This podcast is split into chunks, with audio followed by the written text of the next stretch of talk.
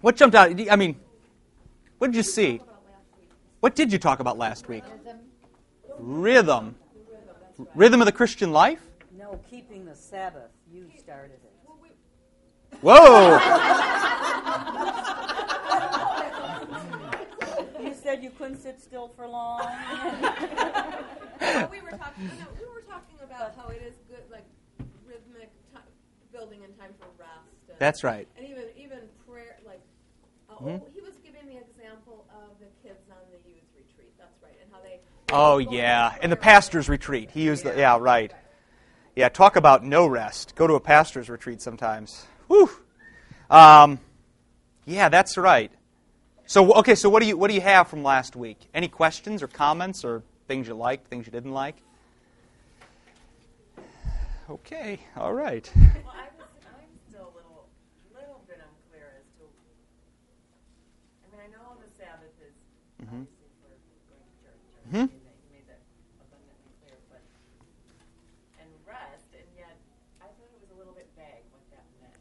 That's- Okay, that's good. Well, let's start there, and then we can get into. Uh, he starts where I kind of started was with St. John's Gospel, the ego eimi, the I am statements, and the re-account of creation, and that then gets us into the rhythm of the Christian life, which is, I mean, the seven days of creation is essentially a liturgy, is what goes on. So then the seventh day he rests, but this is not a bad place to start with what all that means. Um, I think one of the chief stories in all of Scripture that, that kind of gives us an idea of what the Sabbath is all about is Mary and Martha and Jesus. Okay? Was that in the text for the Sabbath? Okay. Well, it, it should be, because it really, that's the text. So you remember, there's this great story. Jesus is with Mary and Martha. And of course, everyone wants to be a Martha, right? I mean, well, I shouldn't say that. Most people think it's, it's kind of neat to say, I'm just a Martha, I just have to work. But actually, the one who, who chooses the better way is Mary. And what does Mary do when, he's, when she's there with Jesus? Do you remember? Sits at his feet and listens, which is precisely what happens at every divine service. You, you can be a Martha throughout the week, but when you come to church, you should be a Mary. There's nothing, there's really nothing for you to do at all but sit there and receive the gifts of Jesus, Jesus, which come through the spoken word and the words spoken at other things, bread and wine, you know, body and blood. So, uh, that is the text then for what happens at the Sabbath. You're either a Mary or a Martha. If you're a Martha, that, that's not a bad thing, but it's not best for the Sabbath. What's best for the Sabbath is to be a Mary and simply sit and listen and receive the gifts. So there's this great idea of the whole idea of just resting in the liturgy. This is why, well, this is why I get so hung up on, on music and selection and, and, and, and even when you go to other churches that, especially when you don't have the liturgy, then it's even worse. You know, you go to a place that doesn't have the liturgy and that's a heck of a lot of work. But, but what we do should just be restful and easy and a time to rejoice and relax and receive the gifts. sounded like he, yeah, it sounded like he had to be a Mary the rest of the day. Different people have different ideas of what rest would be. Right. Right. Well, imagine for a moment if on Sundays you went home and you actually did nothing. You, you, you observed a Sabbath like a Jew would observe a Sabbath. Now, go ahead. Do you do that? Every, man would get tired of the baby's poop smelling real fast. and no dinner on the table, and laundry for the next morning. Yeah. I was really, I was uptight about our reaction to that all week. It just bothered me because I don't see that rest on the Sabbath means that we should be on our knees. I think we go about our daily life. I, if you have a job that requires you to work on Sunday and you have no other time to worship, then I don't think you should take that job. But all the rest of normal living, I think if you are a Christian and you're in the Christian life, your day is probably structured in a quieter, softer way. Yeah. But the baby still needs changing. Yes. Children still need to eat. Everybody does. Sometimes that means going to the grocery store. Sometimes it's your only time to shop for shoes, shoes for children. And I don't think you're out of the Sabbath orientation to do those things. So I think it's more the rhythm of the Christian life that maybe takes a softer side on Sunday. But I, I rebelled at the thought of Yeah. being in Right. And I, and maybe that's the old Adam coming out. So, you know, I, It's okay. I, I still had questions about it, big time. Well, let's take the other because I, I actually I'm I more agree with you than with this whole idea that you don't do anything on the Sabbath. I'm, I actually am very close to what you're saying, but I think there's still a restfulness to that. So let's just see what other people have to say. Holly. Well, I just mentioned last week that this is something I've been struggling with for a really long time because, you know, I was kind of an evangelical for a while before Pastor brought me back. Um, and, uh, you know, there's this, there's this notion that you have to kind of be a Martha on the Sabbath, but in regards to prayer Mhm. and, you know, worship. Mhm. Sort of like an ox- uh, oxymoron. Mm-hmm. Super Martha? Like a super A super Martha that you know was like working really hard to pray. Martha on steroids. So like You can imagine that scene.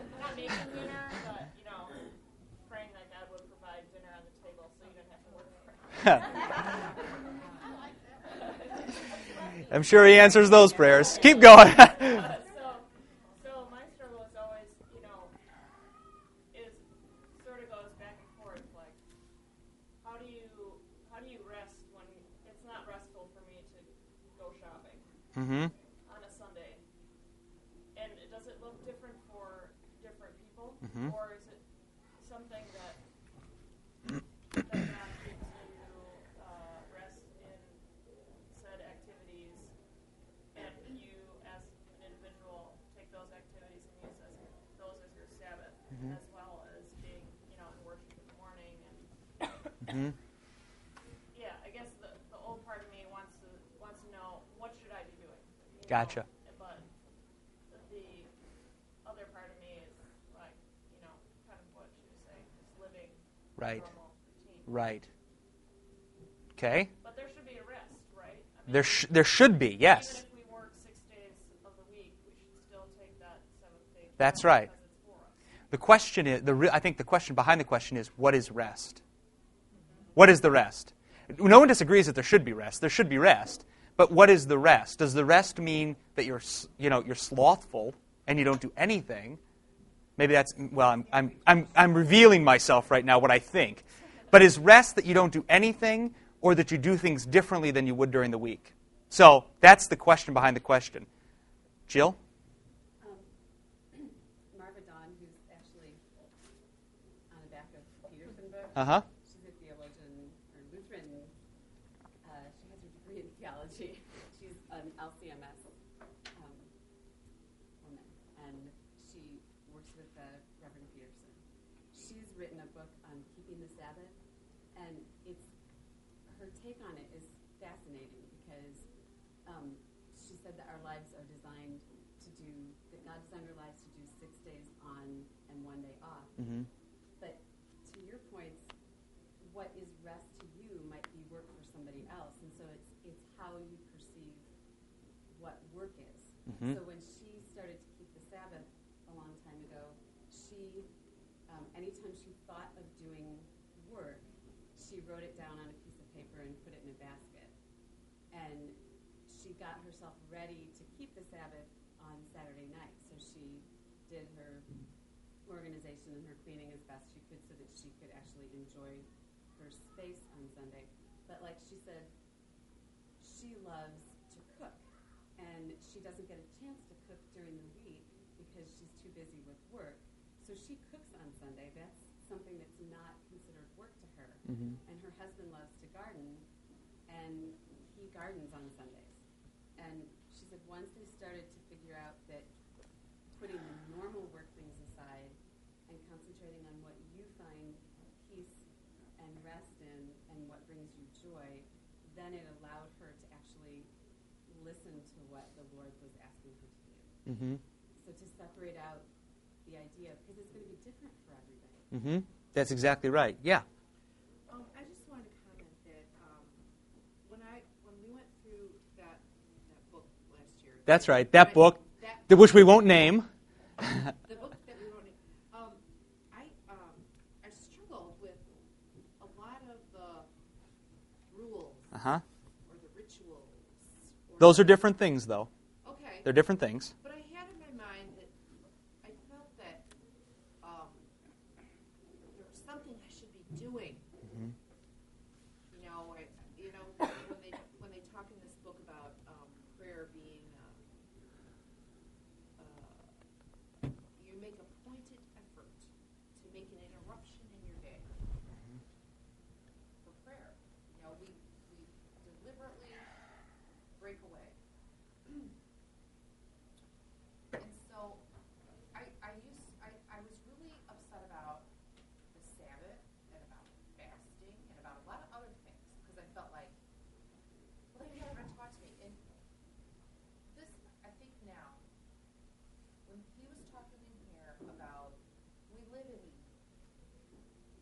we live in Eden right now.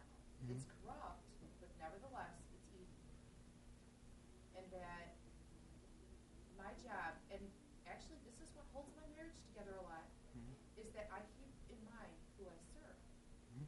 I don't serve my husband. Well, I do, but mm-hmm. only because I serve God. And the work that He gives me is a blessing. hmm That's exactly right. So when I in, when I interrupt my day, and I do make a point and effort on Sunday, Mhm. I go to church.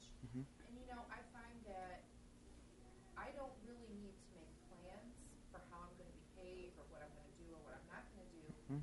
If I can just do one thing and make sure that our family is dressed and gets to church, that I leave here feeling different Mm-hmm. and the rest of my day follows and feels different. But if I do not go to church because I put something else like, you know, I really got to get fill in the blank done.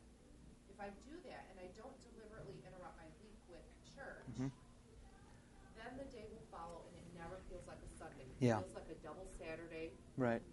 And so I guess what I'm saying is, I don't think that, I, I think that, you know, when he talks about having a day of rest, I don't think it's for us to give ourselves rest, but you know how sometimes it's just to show up and the rest follows?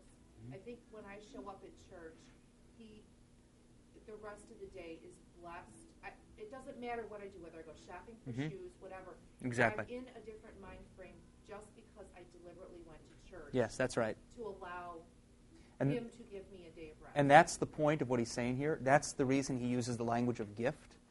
Rest is really, when rest is burdensome or even forced, it's not a gift, and it can't be a gift. Anything that comes by force is not a gift. But he says here that rest is actually a gift, which means you show up and, and he gives you the rest, right? And the, and the other point, the other, the other thing to be kind of conscious of is right now all those things feel like interruptions. Going to church feels like an interruption, or praying in the morning feels like an interruption. The goal of the Christian life, I shouldn't even say it, the Christian life is to move from interruption to rhythm. That's what it is. Prayer for many people is an interrupt, interruption. And I I remember I was, I was with this group when we, I think we were using the, the book that won't be named. We were going through that, talking about prayer. And, and what happened was, I remember we got to one point where I drew on the board, I said people go from three stages where they can't stand prayer, where they're okay with prayer, and where they can't wait for prayer. A person that's at the third stage, that interruption has become rhythm. Interruption is of the law, rhythm is of the gospel. So we want to move everyone from interruption to rhythm. Right now, for, for me, I mean, prayer was an interruption a year and a half ago.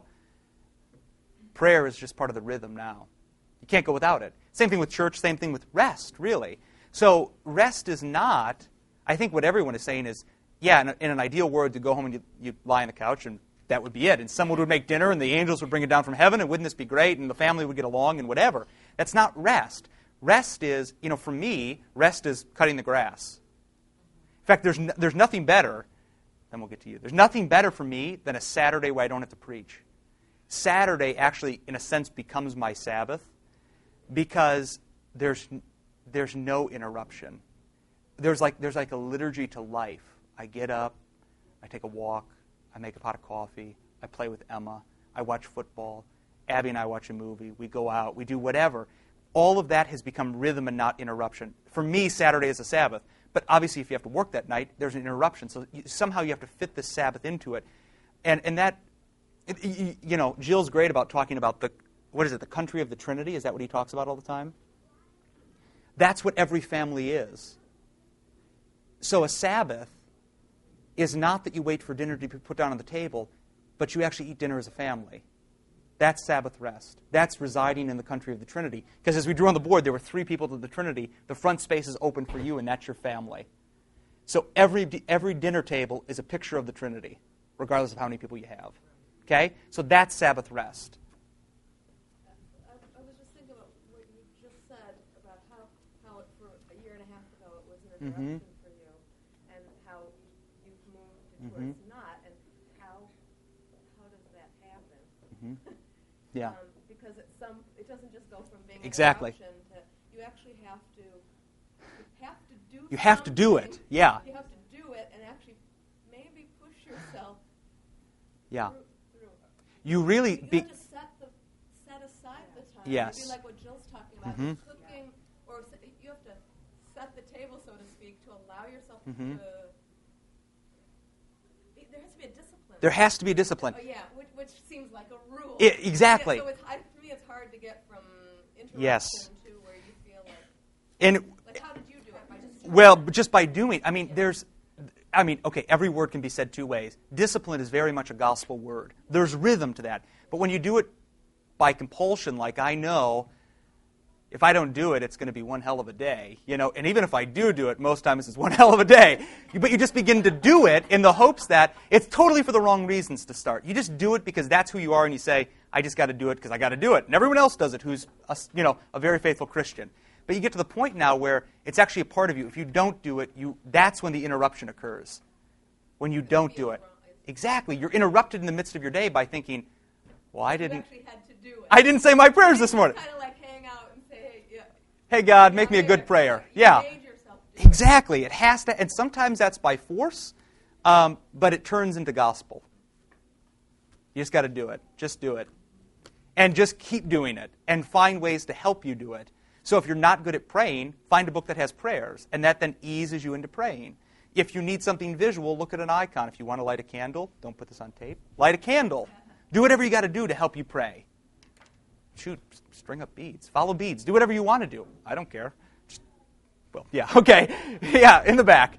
There was a comment made, um, maybe it was last week or the week before, but it's just been kind of percolating, and I'm not sure that I heard it right. Okay? But it was something about that all of our prayers God has for us if we listen. It Okay. isn't what I say, it's what He's speaking to me to say. Mhm. Did I hear that right? I don't know. I was I wasn't here, but that I mean, certainly you only know how to pray because the Spirit cries out within you, as St. Paul says. The Spirit is continu- In fact, you're praying right now, even though you don't know it. You just can't put it all into words, because all the Spirit does is pray. Or and and that's all the that's all the Son does is He continually bids the Father on your behalf. Um, but whether or not He gives you, yeah, He has to give you the words to say. He has to give you the words to say. Because prayer is simply speaking back to God what He's already spoken to you. So, how do you get the words to pray? You've got to read the Scriptures. And all prayer is, is speaking back the Scripture. You're not telling the Lord anything new. If you're telling the Lord something new in prayer, then you're not really praying, you're not being a faithful person of prayer. But to pray is simply to say, Lord, here's what you've said, here's what you've done, and here's what I ask because you've told me to ask. So, can you pray to win the lottery? No. Can you pray for healing or even to be joined to the sufferings of Christ? 1 Peter 4, yes, you can. So the greatest prayer is just speak back what the Lord's already spoken to you. In fact, reading the scriptures is really a form of prayer, especially when you read them aloud. The Viva Vox. Yeah, It might be good to have a session or a series on, on how to pray. that would actually be very good. What, what to pray for, and you know, not necessarily pray for healing, Uh huh.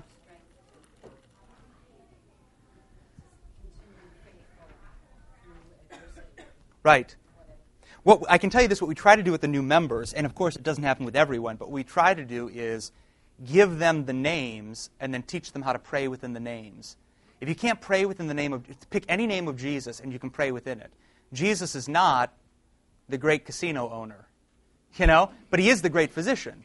So you can pray for healing for anything and anyone and whatever, but you can't pray to you can't pray to win the lottery. Um, so as long as you're within the name, you're okay. So we instead of maybe what we could do is teach people actually how to use the names well, but usually there's not enough time for that. So we teach them what are the names and then bid the Lord via these names. But you are right. Even a even a short class on prayer wouldn't be so bad. There is a book by I think John Kleinig wrote it. Uh, it just was put out by CPH about a year ago. It's a little devotional book that basically runs you through how to pray. In fact, we may even have some copies upstairs. Oh, well, there we go. Yeah, it's 50 pages maybe. If you want a copy, there's a copy upstairs. You can just take it.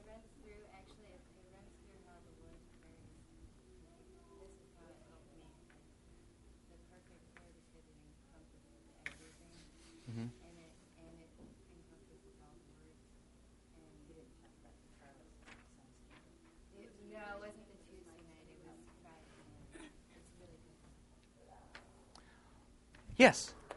My struggle is when I go to church to actually rest at church Mhm. because I'm there with my children. Right. And it's very hard to I can't even concentrate on the sermon sometimes. I'm taking someone to the bathroom, whatever. Right. But my way to resolve it is at least I'm getting my children in the habit Yep. of going to church and eventually Mhm. it will come Mhm. and That's right.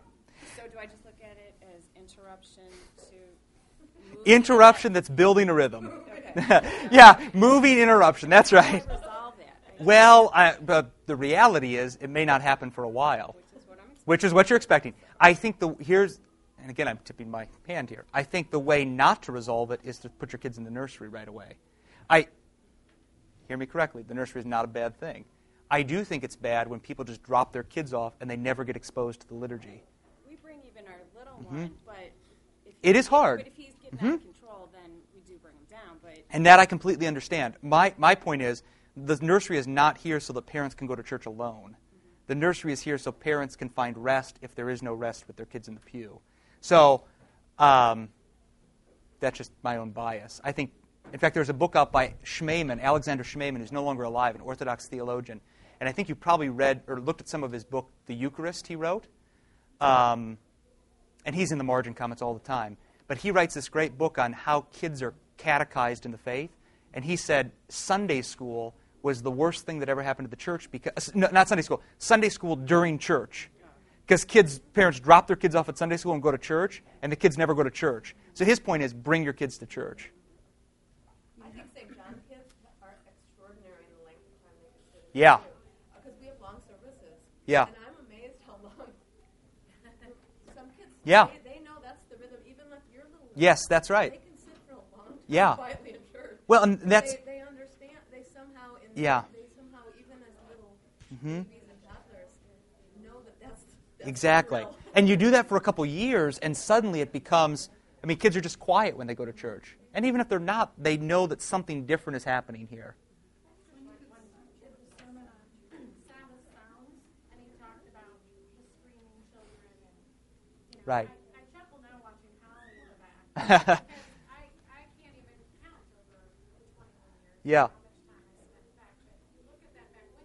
Yep. and it's the children. hmm That's right. Have them come on to me, and so you just sit there and you think, okay, this is where I'm supposed to be, and eventually Yeah. I'll get it. But Even that week, what, three or four weeks ago, where it was like a zoo. Oh my gosh, it was it was loud. Take 'em to the yeah, right. That's right. In a gospel sort of way. I know. And you know what? Sometimes it happens and it just happens. I will we were just at at Wheaton Bible Church yesterday looking at the space with a liturgical consultant and one thing we noticed that was striking was the back wall. I had not really noticed this before. It doesn't have any windows. The Back wall of the church. Yeah, in fact, the guy said, this was his comment. He said, that back wall just, well, it looks old. One, it looks like it blocks off something that people can't get to. And the doors feel small with that wooden wall, you know, the whatever that stuff is. Um, but to open that up and even have some big windows then connects the people on the outside and the inside. Right now, it's like you're sending them off to the zoo, you know? In here's church, out there's the zoo. But if we can put some windows in, that would be helpful. So we'll have to see. Yeah, Carol. Somewhere along the line, I was instructed that you have to work at worship. Yeah. Well, that is. Um, I remember as a kid. I remember well. I was a member of this church for 21 years that I grew up in. I remember every Sunday the pastor would begin by saying, "This is before the altar call at the end of the service, so you can tell what I'm." This is a Missouri Synod church that had an altar call at the end of the service. Very Lutheran, you can tell. And he began the service by praying, um, "Let's give our something like Let's give our best to the Lord today." So the whole idea was that the Lord was this kind of king of the universe, and you're putting on a big drama for the Lord.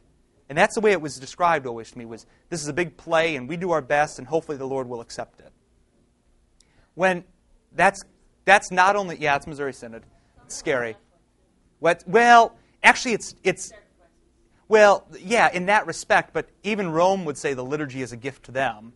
There's one point where they offer something up and that's the body and blood of Jesus. But yeah, it was like the whole service was a sacrifice.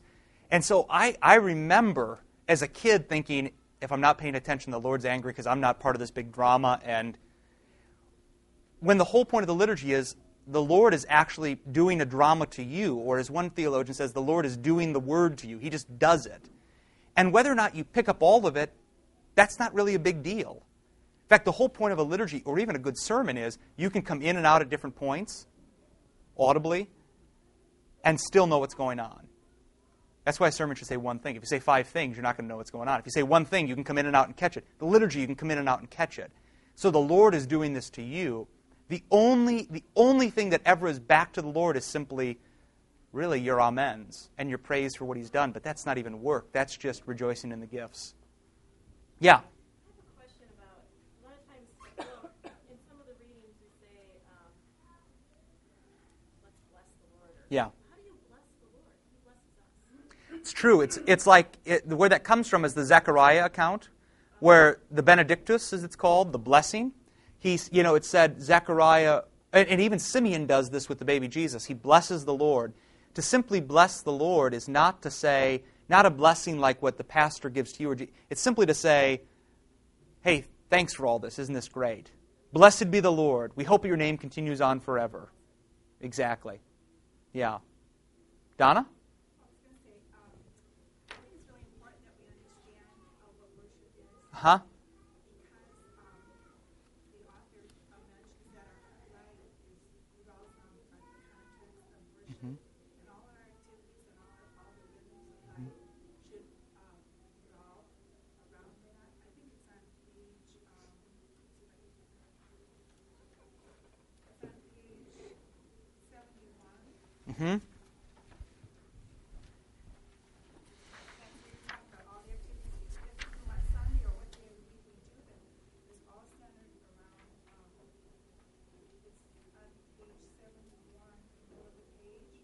Mm-hmm.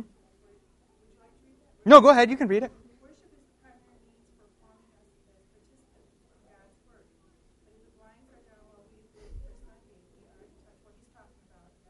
Yeah. Mm-hmm.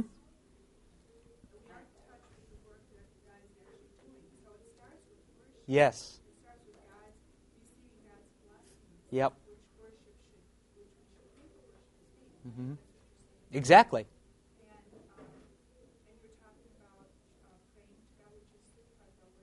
Huh?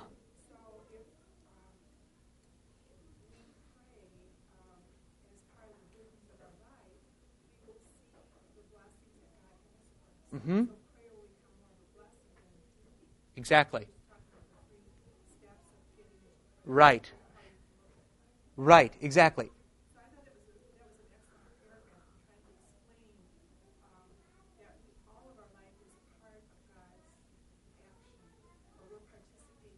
Mm-hmm.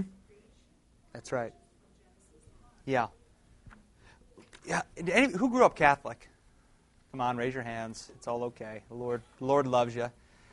Well, uh, yes, He does. Um, you remember at the end of the Mass, how many of you have ever been to a Latin Rite service? You have? At the end of the Mass, they probably chanted Ite missa est, right? And in English, we always translate that the Mass is ended, go in peace, right? So everyone says, thanks be to God, this thing is over, I'm going to head out the doors. When in actuality, it's translated, go the mission. That's the way the service ends. You've just had the Mass, go the mission. And what that says, if you say the Mass is ended, go in peace, that doesn't bear the full weight of the Mass is everything, and that, that actually influences the rest of your life. So the ma- or go the mission is what Donna's saying. Your life revolves around altar, pulpit, and font. And if you can just think about how different the world would be if people said, My life depends on Sunday, and everything else revolves around that. Instead, we say, My life depends on Monday through Friday or Monday through Saturday, and I throw Sunday in. And one example is pick any wedding you've been to. I bet you 99.9% of the weddings you've been to have been just the marriage rite. Because what matters is the marriage. People who get it say, and this is not to bang on anyone who's not done this, but people who get it say, we want a liturgy and put the marriage rite in it.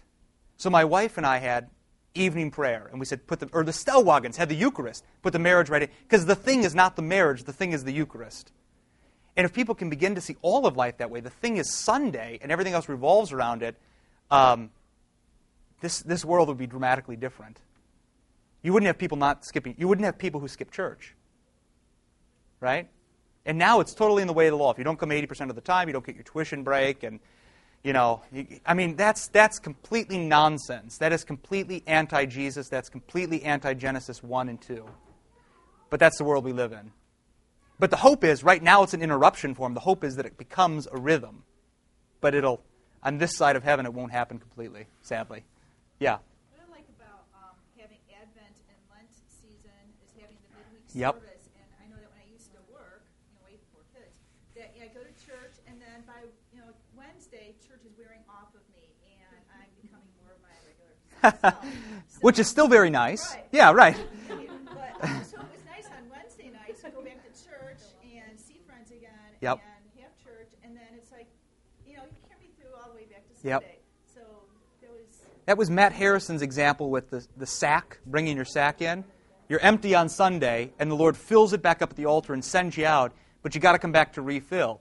And that, you know, ask Pastor Bre- or well, I'll just tell you, the greatest part of the week is Thursday morning Eucharist for me. That's the best part of the week. Not that Sunday's not good, but Thursday's like, hey, we get it again.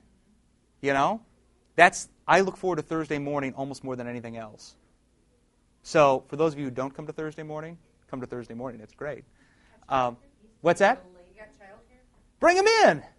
Emma comes. She screams in the back right during the verba. This is my body, and you hear her go, like, you know, that's dad. That's right. In fact, we put on Catholic Mass at home, which we don't watch very often. But when we do put it on, Emma just starts yelling "Dad" because she can't tell the difference. She just sees the Eucharist and says, "That's my dad," right? It's very cute. I know. I'm ready to give it to her. What do you think? The Eucharist? Maybe next year. We'll see. Okay. 7:40 a.m. It's a 20-minute service. 7:40 to 8. Yep. It starts pro- yeah, you don't be late cuz we start. it, it there's a 2-minute homily, there's a full Eucharist. It's a full service really. Yeah. 20 minutes. Well, we don't sing anything on, Tu- on Thursday morning. That's right. Two minute, which I'd be fully in favor of, but uh, the rest of the guys may not. So, okay, what else from the text? We should at least get past page 85, just so when Bruzik says, Where did you get? we can say, One page. This is great, though. I mean, this whole idea of Sabbath is kind of everything. So, what else? Yeah. I don't know. I mean, I don't know if it's just interesting factoid Yeah? or whatever. He was talking on page 106. Sorry. Talk about getting ahead. Okay. Wait, did we only reach to 85? No, no, no. We started at 85, I think. Go ahead. Okay. Well, if you're not there, it's fine. Um, and I think he he was saying basically, you know, God breathed on Adam, Hmm. and then he was relating that how, or the Holy Spirit was breathed into Adam, and then talking about how the Holy Spirit was breathed on the apostles. That's right. to send out. And I and then I was thinking, and then God breathes on us at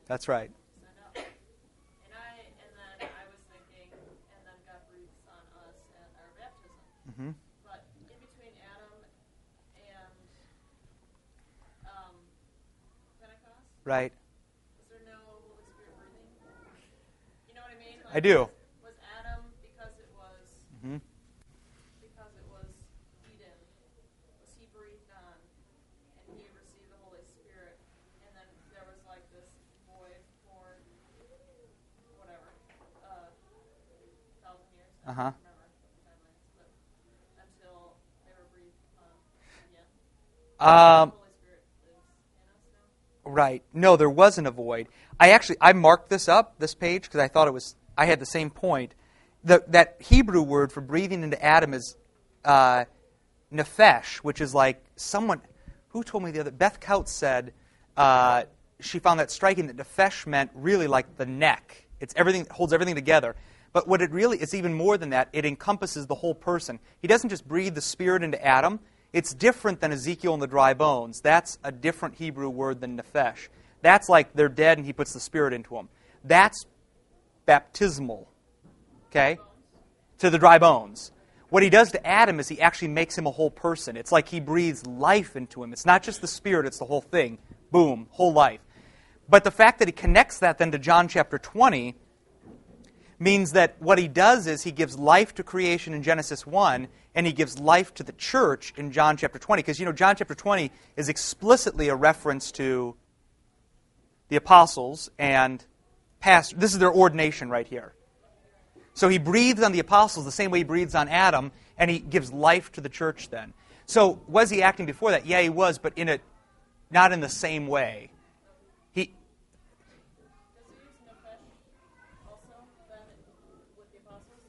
Well, it'd be in the Greek, but he says it's the same word. Yeah. So he actually breathes all of life because what's he doing? He's actually he's actually putting himself into the apostles to go out and stand in his stead. So to say that a person is um, um, like to say that the apostles were little, in a sense, little incarnations of Jesus is very true. They were vicars of Christ. They stood in his stead because he breathed life into them. And that's what happens at an ordination. When your husband was on the, you know, on the ground, boom, received, the same words are spoken, received the Holy Spirit, and he was then made as one to stand in Jesus' stead.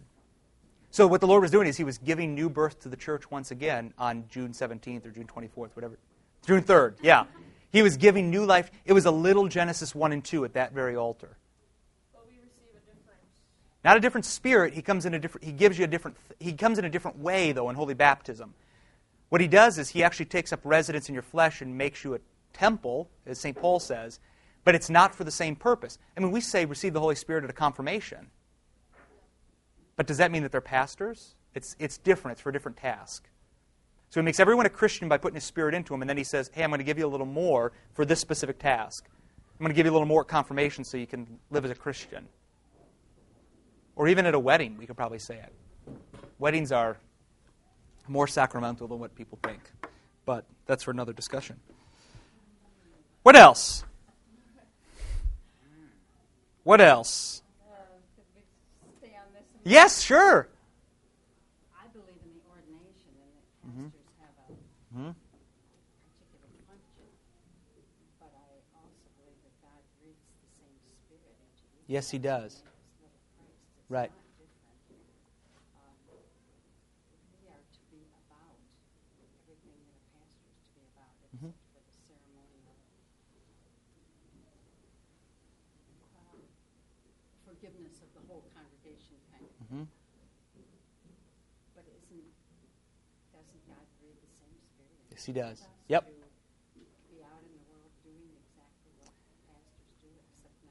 a congregation?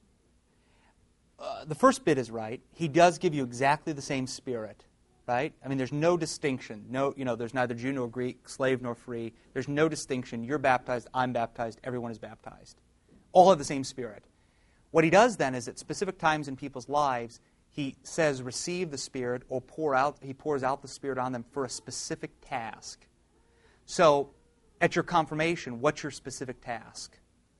To live the life that Christ has called you to live now throughout the rest of your days. Um, at a wedding, what's your specific task? To be faithful to your husband, to be faithful to your wife. At an ordination, what's your specific task? As he says in John 20, to forgive and to not forgive. And as he says in the, in the institution narratives, to baptize, to teach, and to give the Holy Supper. Is that something that we should be praying for when we have a specific, or when we see the potential Uh-huh. for a specific task, like a non-Christian friend, or um, aid to somebody who Yeah. is hurting and we Mhm. don't quite know how to go about it? Yes, but you can rest assured that it's already there. So there, speci- here's the thing: it's divinely instituted to put pastors into office.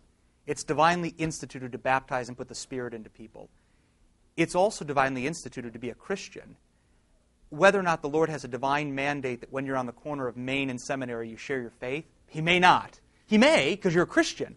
But whether or not you need to re-ask for the Spirit, what it may do is take us out of the realm of kind of sacramental Christianity, which is what he's pushing for here, to almost a sort of Gnosticism where it's about the Spirit and not about the, I just need the Spirit again and then I can do what the Lord wants me to do. So what we, I think we can rest assured that baptismally you have the Spirit to do that specific task. All He's called you to do is be a Christian, and part of being a Christian is to share your faith. He's not called you to forgive sins, sins to forgive sins in the stead and by the command of Jesus. He's not called you. Yes, but do you give the same forgiveness the Lord does um, publicly or even privately on behalf of Jesus? It is different. That's the difference. Yes, if your husband sins against you, you have to forgive him. You have to. I mean, that's just who you are. Even if someone says, I've sinned, you can say, Your sins are forgiven. But you've actually, you can forgive sins one to another. It's not given for you to forgive sins on behalf of someone else when they've sinned. Okay? And, and, and then that's why St. Paul says you're stewards of the mysteries. If you're not put into place as a steward through the laying on of hands, you don't have the mysteries. And the mysteries are the sacraments. That's what St. Paul's referencing there. So, can anyone stand at the altar and say, This is my body, and it is the body and blood of Christ? No. That's not what the Lord's promised. And what's sad is, most of the Missouri Synod thinks you can do that. But that's not what the scriptures say. If we just would read the scriptures, it would be great. but that's not what the scriptures say. So, what's he put you into place to do? To be a Christian. And all that entails sharing your faith, praying for others. You don't need the Spirit again um, because you've got it. But if you make someone a pastor, that's a different task. Okay? Thanks. You're talking around the priesthood of all believers. Yes, I am. That's very much a, uh, an evangelical, Yep. very reformed way. Yeah. Not, not you. Yes, right. Yeah, right. The, yeah. But they would say, yes, you can do all that. Uh-huh. So can you kind of Yeah. Yeah. What, what, in a, yeah. I think it came out in the 70s. There was a book called Everyone a Minister, or Priesthood, or maybe it was called The Priesthood of All Believers, or something like that. To be quite honest, that kind of ruined the church for a long, long time. Um, because what it said was there's no distinction. And, and here's the if you don't understand this, what I'm going to say, then you don't understand then you won't understand any of this. That distinction and authority and obedience are all gospel words. If you can understand that, then you can understand what the Lord does with pastors and parents and couples and whatever, and not be offended that you're not one of them. Okay? So we see in St. Paul, you know, there are bishops, there are pastors, and there are, there's rank.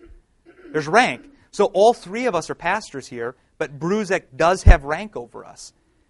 But that's not something that we get upset about, because that's a gospel word. When Dan Gilbert came, he's the bishop. He has rank over all of us. But that's a gospel word. And it's the same thing with the whole notion of pastors and the priesthood of all believers. As Luther once said, everyone is called everyone is a priest, but not everyone's a pastor. So the distinction is the priesthood of all believers is better said the priesthood of the baptized because all you, you're just baptized. First Peter, you're a royal priest. But that doesn't mean you're called to be a pastor.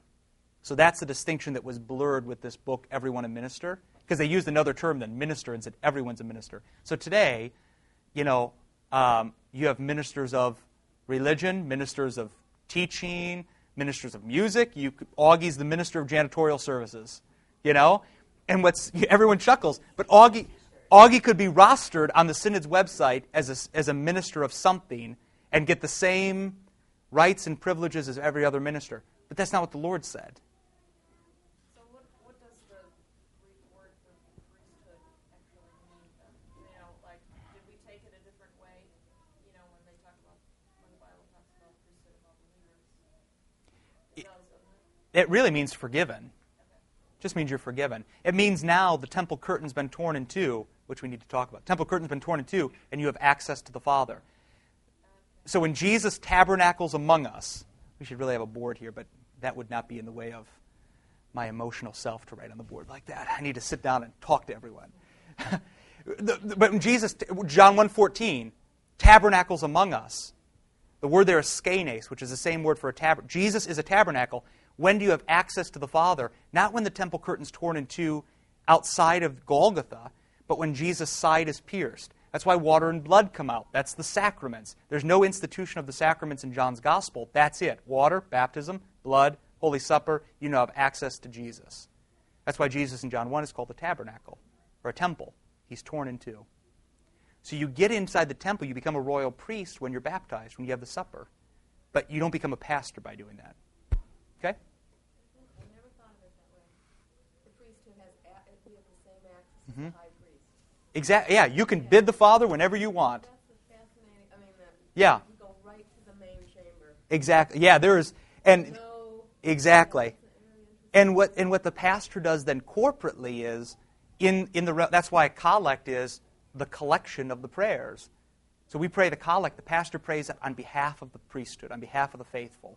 So you point one person or three people to say these prayers for you. But yeah, you can be at home and you can bid the Father and you can read the scriptures and you can pray for friends and you can do whatever you want. But yet, chiefly, it means just forgiven. Go ahead. Go ahead. No, go ahead. Ask. Ask away. Uh oh. We've got 10 minutes.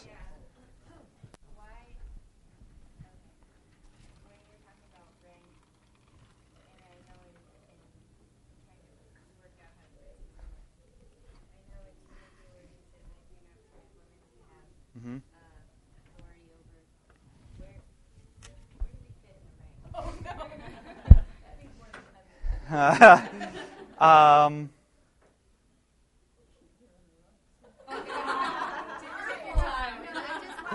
can I? Let's take a ten-minute break and then.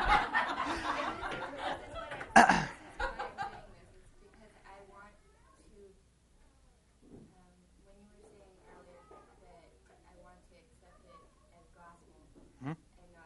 Yes. Yep. Exactly. Okay, let me ask you this. Uh, Um, well, I, I personally think the chief text for how the church works, male and female, pastors and laity, is Ephesians chapter 5, where Jesus talks about Jesus and the church. That should be preached at every ordination, because that's the text. Because really, that's why uh, that every ordination is a little marriage.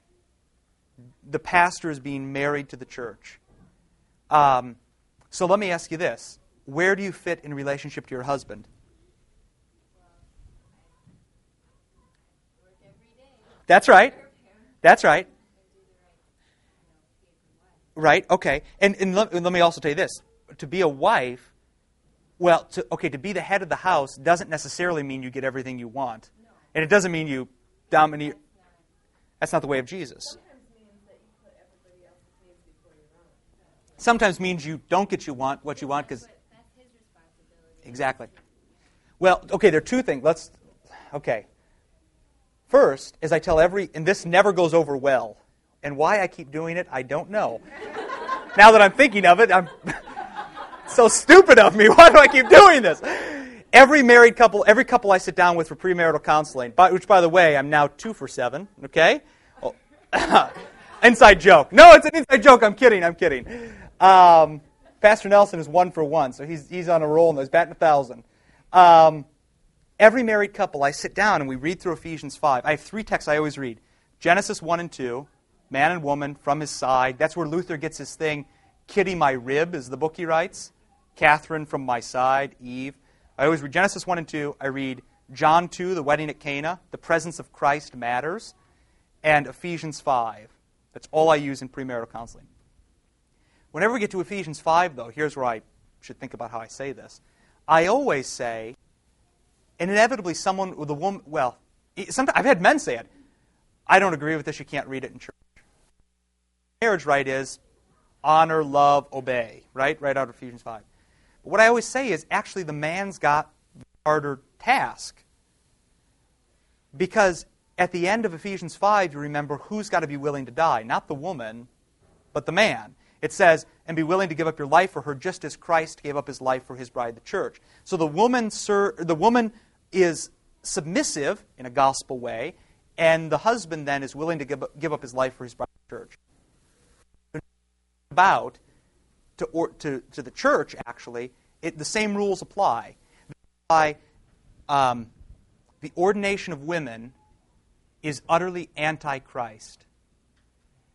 Because Ephesians 5 Jesus is the head, and the bride is a woman, is his body. If a woman becomes the head of the church, it's the whole Ephesians 5 is flipped on its head, and it's utterly anti Jesus.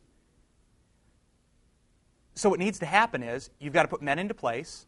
Boom, that's the head, because this is just a picture of the church. This is an icon of the church. The man is the head, and the woman is the bride. Whatever the woman is to do in Ephesians 5, the woman is to do in the church.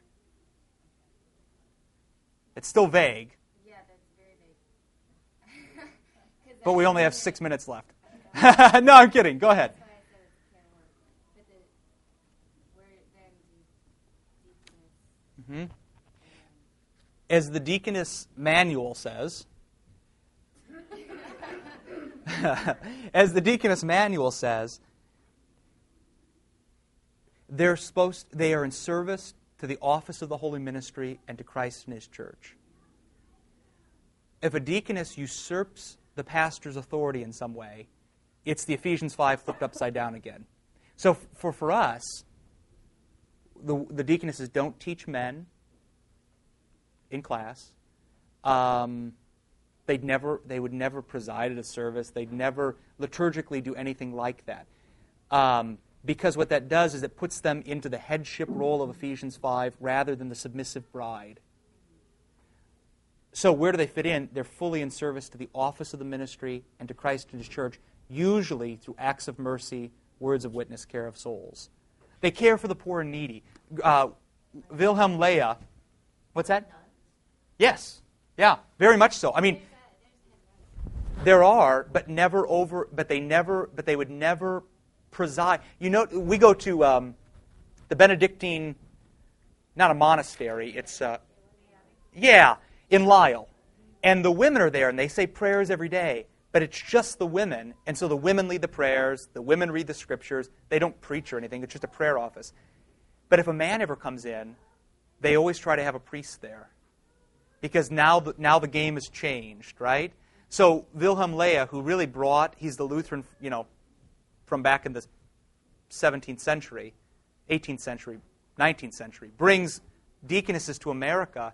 His big thing was they actually had houses for deaconesses and they wore habits and they were like nuns.